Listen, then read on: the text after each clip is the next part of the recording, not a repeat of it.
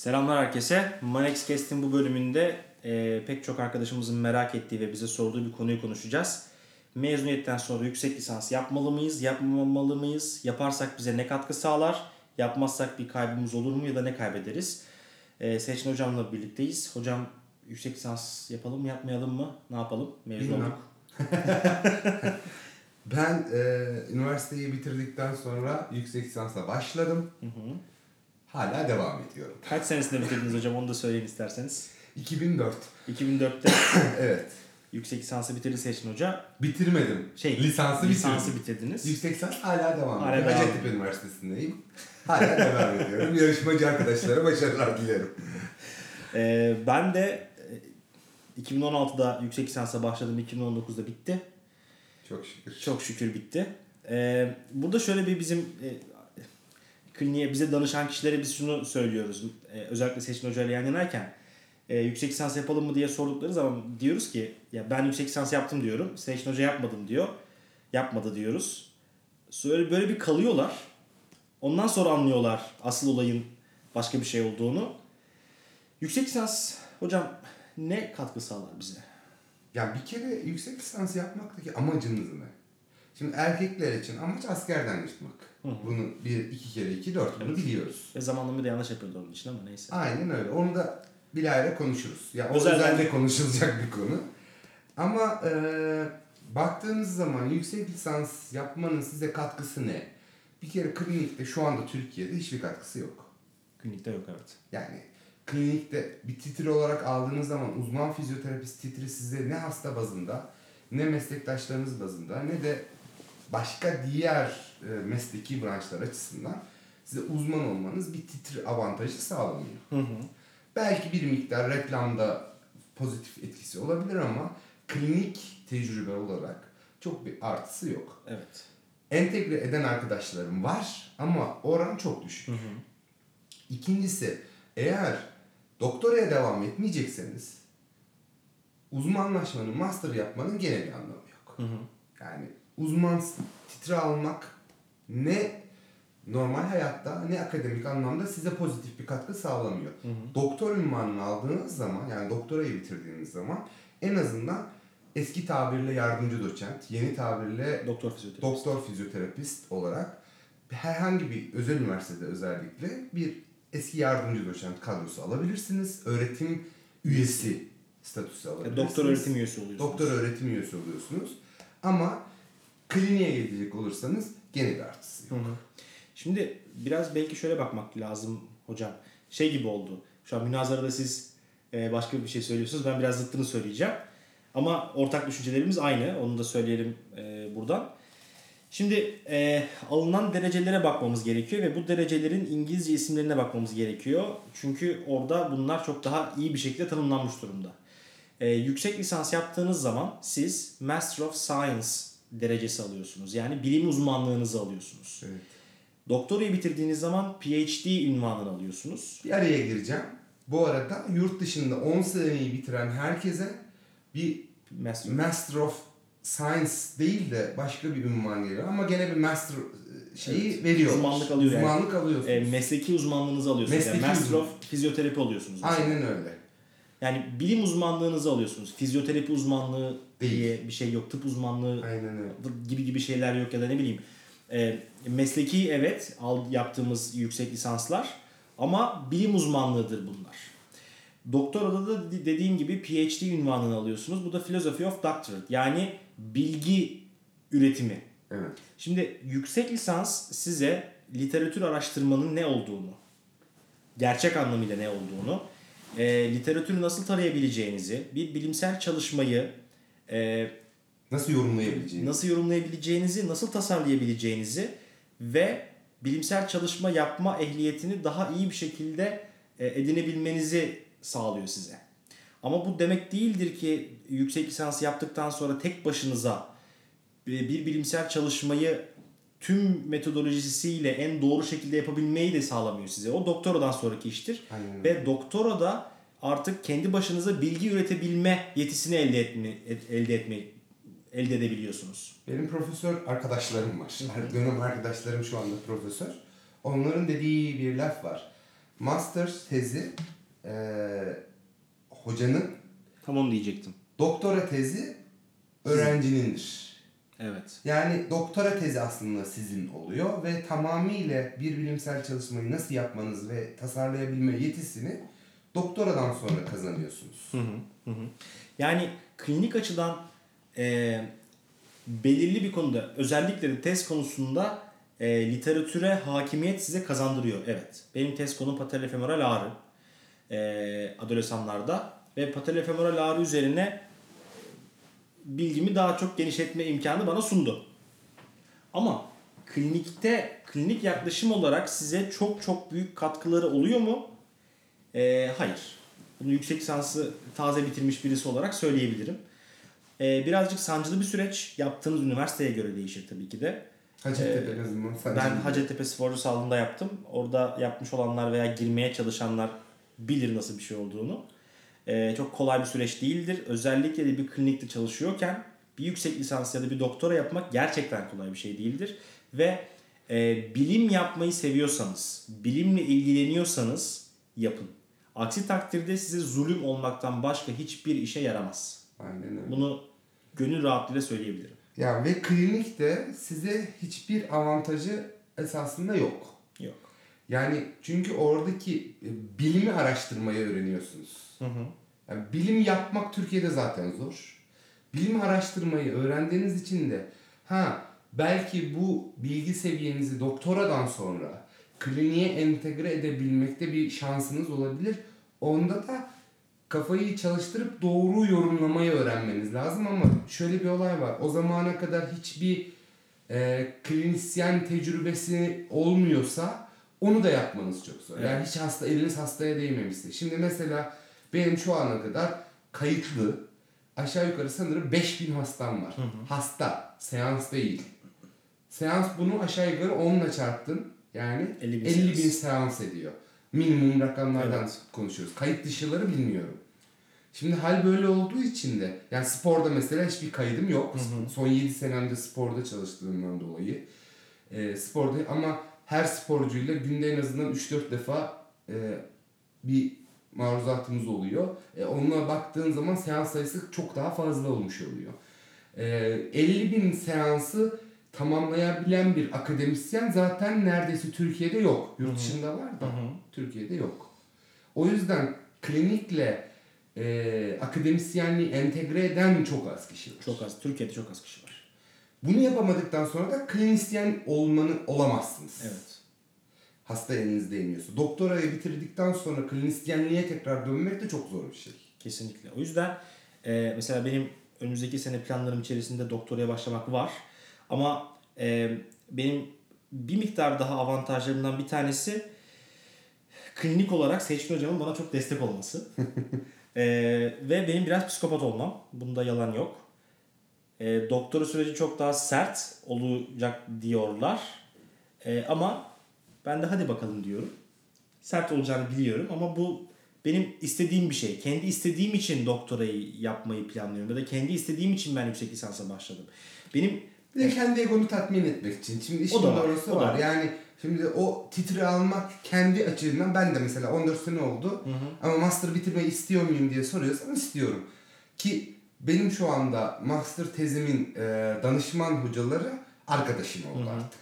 Yani o haliyle bile hadi seçkin artık gel bu şunu bitir dedikleri halde bitiremiyorum. O ayrı bir mesele. Nedenleri bizde kalsın sıkıntı yok. Çok bir nedeni var. Ama e, kendim için ben de artık hani 14 senedir artık bir şey var bunu bitirelim. Ama baktığınız zaman ben de öğrendim mi çoğu şeyi bu süre boyunca nasıl araştırma yapılır, nasıl kitap okunur, nasıl bu kliniğe entegre edilir özellikle o kısmı Evet. öğrendim. Ama tabii ki mesela Onur'dan eksik kaldığım yerler var mı? Var. Neler var?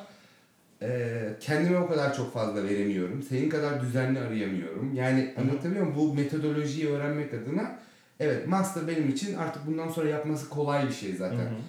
O zaman çok zordu. Şu anda çok kolay. Ama doktoraya geldiğin zaman gene zor.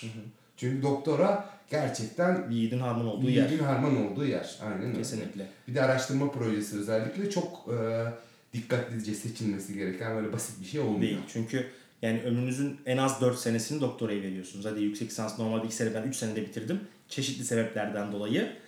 Ee, ama özellikle doktora kendinizi tamamen oraya adamanız gereken noktalardan bir tanesi ve gerçekten tekrar söylüyorum en önemli kısmı bu. Hiç e, yani şu an yeni mezun arkadaşlardan en çok duyduğumuz şikayet e, iş bulamıyoruz, iş yok, şu bu, hadi iş bulamıyorsak madem o zaman hadi yüksek lisans yapalım e, mentalitesinde olunuyor. E, size de katkıları olur elbette ki ama gerçekten seviyorsanız, severek yapacağınız bir şeyde bunu e, yapmanız çok daha önemli. E, pek çok yüksek lisans programı var şu an. E, çok fazla üniversitede. Bu yüksek lisans programları seçimleri sizce hocam bir şeye göre yapılmalı mı? Yani ortopedik fizyoterapi, nörolojik fizyoterapi ya da genel fizyoterapi bunlar e, o alanda uzmanlaşmaya getirir mi? Mesela ben sporcu sağlığı yüksek lisansı yaptım. Ben spor fizyoterapisti mi oldum şu an? Kesinlikle değil. yani bunu kesinlikle söyleyebilirim. Bir kere şimdi sporcu sağlığı bilim uzmanlığı aldım. Evet. Yani şimdi özellikle her ülkenin bir kere sporcu spor terapisti olmasındaki kültürel farklılıklar da var. Yani İtalya'da veya Amerika'da bir sporcu sağlığında çalışmakla veya bir takımda çalışmakla Türkiye'de çalışmak arasında çok büyük fark Hı hı. var. Artı hani ben 7 senedir 7 8 8. senem içerisindeyim. 8 senedir sporda çalışıyorum. Spor iç dinamikleri çok farklı. Evet. Yani sadece fizyoterapist olarak mesleğinizi icra etmiyorsunuz. Çok daha farklı e, görev ve sorumluluklarınız var. Onları da Onları da ayrıyetten konuşuruz aslında. aynen öyle. Sporcu fizyoterapistliği nasıl olmuş? Spor fizyoterapistliğiyle. Sporcu fizyoterapist. Sporcu fizyoterapistliği. Tabii ki. Tamam. Spor fizyoterapistliği olmuyor o. Sporcu fizyoterapistliği oluyor. Çünkü şu anda mesela sporcu fizyoterapistliği yapıyorum ben. Evet. Anlatabiliyor muyum? Bunun aradaki farkı bir sonraki Çok, çok ince bir çok ince bir Fark fark var. var. Onur hocam anladı beni yani klinikte beraber çalıştığımız için ama spor fizyoterapistliği ile sporcu fizyoterapistliği de çok farklı. farklı. Bir takımda çalışıyorsanız spor fizyoterapisti oluyorsunuz. Ama şu anda mesela sporcu hı. yapıyorum. Ve e, bunun iç dinamikleri gerçekten çok farklı. Bunları anlamak için gene bir klinisyen olmanız lazım. Evet. Yani Ya şuradan örnek vereyim. Ben bu soruyu aslında bilerek sordum. Ee, ben şunu biliyordum. Ee, spor fizyoterapistliği yüksek lisans programını bitirmiş olmama rağmen ben hiçbir zaman spor fizyoterapisti diye bir ünvan kullanmadım. kullanırsan zaten İşte ama hayır. Seçkin Hoca'ya danışmadan da yani Seçkin Hoca'yla tanışmadan önce de kullanmadım ben bu ünvanı. O, o öyle bir farkındalığım vardı çünkü şöyle bir şey var. Bir e, bir ateşe girmeden evet. e, yanmadan olunmuyor. Yani içeride bir dayak yiyeceksin. Yani biraz alaylılık esasında bu. Yani biraz alaylı olacaksın ki e, bunun ne demek olduğunu anlasın. Çoğu dişi mesela şey var. E, benim eşim Kırıkhanlı biliyorsun. Kırıkhan'da zamanında 70'lerde diş protezcileri Evet. diş hekimliği yapıyormuş ve Türkiye'ye nam salmışlar. Yani o derece fazla dişçi, Hı hı. e, hekim değil bakın dişçi gözüyle çok iyi protez yapıyorlarmış. Ve Türkiye'nin dört bir yanından geliyorlarmış. Hı hı. Şimdi bu alaylılık, tecrübe dediğimiz olay. Ama tabii ki bir kontraindikasyon olduğunda bir şey yapabiliyorlar mı? Hayır. Burada kalıyorsunuz. Ama tabii bizde şöyle bir fark var. Spor fizyoterapistliği yüksek lisansı aldıktan sonra belki bazı konularda benden daha iyi olabiliyorlar. Ama genel tecrübe eksik olduğu için Hı hı. gene ilk başlarda benim çektiğim acıyı çekecek misiniz diye soruyorsan aynısını gene çekiyorsun. Kesinlikle. Kesinlikle bir tecrübe lazım. E, Bir bu genel şeye geliyor. Bir acı çekmeden Evet. e, yani sefa Olmaz. cefa olmadan sefa olmuyor. Aynen öyle. Yani onu yapmak lazım. Bu da e, bu işin zor tarafı. O yüzden akademisyenliği seçmek mi, klinisyenliği seçmek mi? Ne yazık ki Türkiye'de Böyle bir ayrım var. Var. Çünkü mesela Amerika'da şöyle bir şey ayrım gibi. Sporcu mu olacağım yoksa eğitimimi mi tamamlayacağım? Hı hı. Bunun ayrımına benzer bir ayrım. Halbuki yurt dışında böyle bir şey yok. İnsanlar ikisini birden üniversite sona kadar Devam devam ettirebiliyorlar ve mezun oldukları zaman ellerinde bir altın bilezik daha oluyor. Kesinlikle. Sporculuğun haricinde. Ama Türkiye'de de böyle bir olay var. Yani akademisyenlikle klinisyenlik genelde aynı anda yürümüyor. Hı hı. Çok az insan var bunu yapabilen.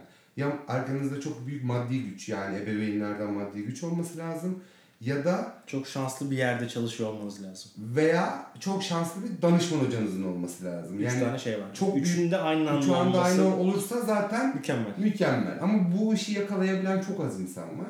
O yüzden bazı parametreleri göz ardı etmeden akademisyenlik veya klinisyenlik olma olayı biraz zor oluyor. Ya yurt dışında e, bunun çok örneği var. Klinisyen akademisyen. Mesela bunlardan bir tanesi aslında David Butler. Evet. Diğeri Lorimer Moseley. E, çok fazla sayabiliriz bunların örneklerini. Michael Shacklock. Michael Shacklock da keza öyle. Hem bir klinikte e, çalışıyorlar, belki klinikleri var ama aynı zamanda bir üniversitenin bölüm başkanı da olabiliyorlar ya da orada bir profesör olabiliyorlar. E, aslında buralara doğru işin gelmiş olmasını umuyoruz yakın gelecekte ama zor gibi duruyor açıkçası. Ya şu andaki eğitim sistemi içerisinde zor ama eee, bir önceki podcastlerde bahsetmiştik. Yani Türkiye'de gelecekte çok şey değişeceğini düşünüyoruz ve sağlık sektörü de değişimin en büyük olacağı yerlerden bir tanesi. Fizyoterapi de bunun öncülerinden bir tanesi olmak zorunda olacak. Evet. Çünkü bu ekonomik dengelerde özellikle bahsettiğin daha önce e, sigorta şirketlerinin yani para esasında odaklı olan olay onları distribution'da yani e, para, Para dağılımında, dağıtımında çok büyük sıkıntıları var. Çünkü costlar yani hmm, Cost benefit, cost maliyet benefit, zaman maliyet etkinliği. zaman etkinliği çok büyük şeye geliyor. Yüksek etkinliğe ulaşıyor ve e, performans kayıpları, iş gücü kayıpları çok yüksek seviyelere ulaşıyor. Hem devlet politikası olarak hem de özel sağlık sigortalarının politikası olarak şu anda sadece İstanbul büyük şehirlerde ağırlıklı ama Hı hı. ilerleyen dönemde bu sağlık sektörünün çok daha farklı yerlere gideceğini biliyoruz. Bu noktalar içerisinde Türkiye'de sektörel değişiklikler olacak. Fizyoterapi de bunun öncülerinden biri olacak Hı hı, benim inancım. hı. Tabii bu belki uzun vadede olacak 10-15 sene ama olacak. Mecbur olmak zorunda. Dünya böyle biz de oraya doğru gideceğiz. Kesinlikle. Yani hala Tavabai Şububat kanunu kullanıyoruz. 1938. Evet var. Anlatabiliyor muyum? Yani ismi bile komik ama hala 1938'deki kanunu kullanıyoruz ve bu değişecek mecbur. Şu anda ben mezun olduğumda 2500 fizyoterapist vardı. Şu anda 25 bin fizyoterapist var. Bunun yani Ve her sene artarak 5000 5000 artıyor. artıyor diyor. Sadece bu oranda bizim yapmamız gereken daha önce de konuştuk. Mesleki yetkinliğimizi arttırmak. Bunu master ve doktora programıyla mı yaparsınız? Klinik tecrübe edinip üstüne bilimsellik mi koyarsınız? O tamamen sizin seçiminiz. olur. Kesinlikle öyle. O yüzden yüksek lisans yapmalı mı yapmamalı mı konusunda yani ilk soruya tekrar dön, dönüp öyle bitirelim o zaman. Bu tamamen sizin kişisel seçimlerinize kalmış Hayattaki durumda. amacınız ne? Aynen öyle. Hayattaki amacınız ne? Yani esas önemli nokta burası. Ve eninde sonunda ikisinde de para kazanırsınız. Birinde profesör olursunuz, para kazanırsınız. Birinde çok iyi yerlere gelirsiniz, para kazanırsınız. Ben daha kazanmaya başlayamadım. yani ama e, inşallah bir vakit gelecek kazanacağız. Umarım, öyle umut ediyorum. Bir yerde olacak. Ama sonuç olarak ikisi- ikisinde de para kazanacaksınız. Belli bir yaşa geldikten sonra. Kesinlikle. Ama bir cefa çekmek zorunda mısınız? İkisinde de zorundasınız. Zorundasınız. Umarım açıklayıcı olmuştur. Biraz belki de beklediğiniz cevaplardan farklı cevaplar verdik. Ee, biraz kafa açmak gerekiyor çünkü bazı konularda daha geniş bakmak gerekiyor. Ee, umarım bu yayında sizin için faydalı olmuştur. Diğer yayınlarda görüşmek üzere. Son diyeceğiniz bir şey var mı hocam? Sağlıkla kalın, sağlıcakla kalın. Görüşmek üzere arkadaşlar. Görüşmek üzere.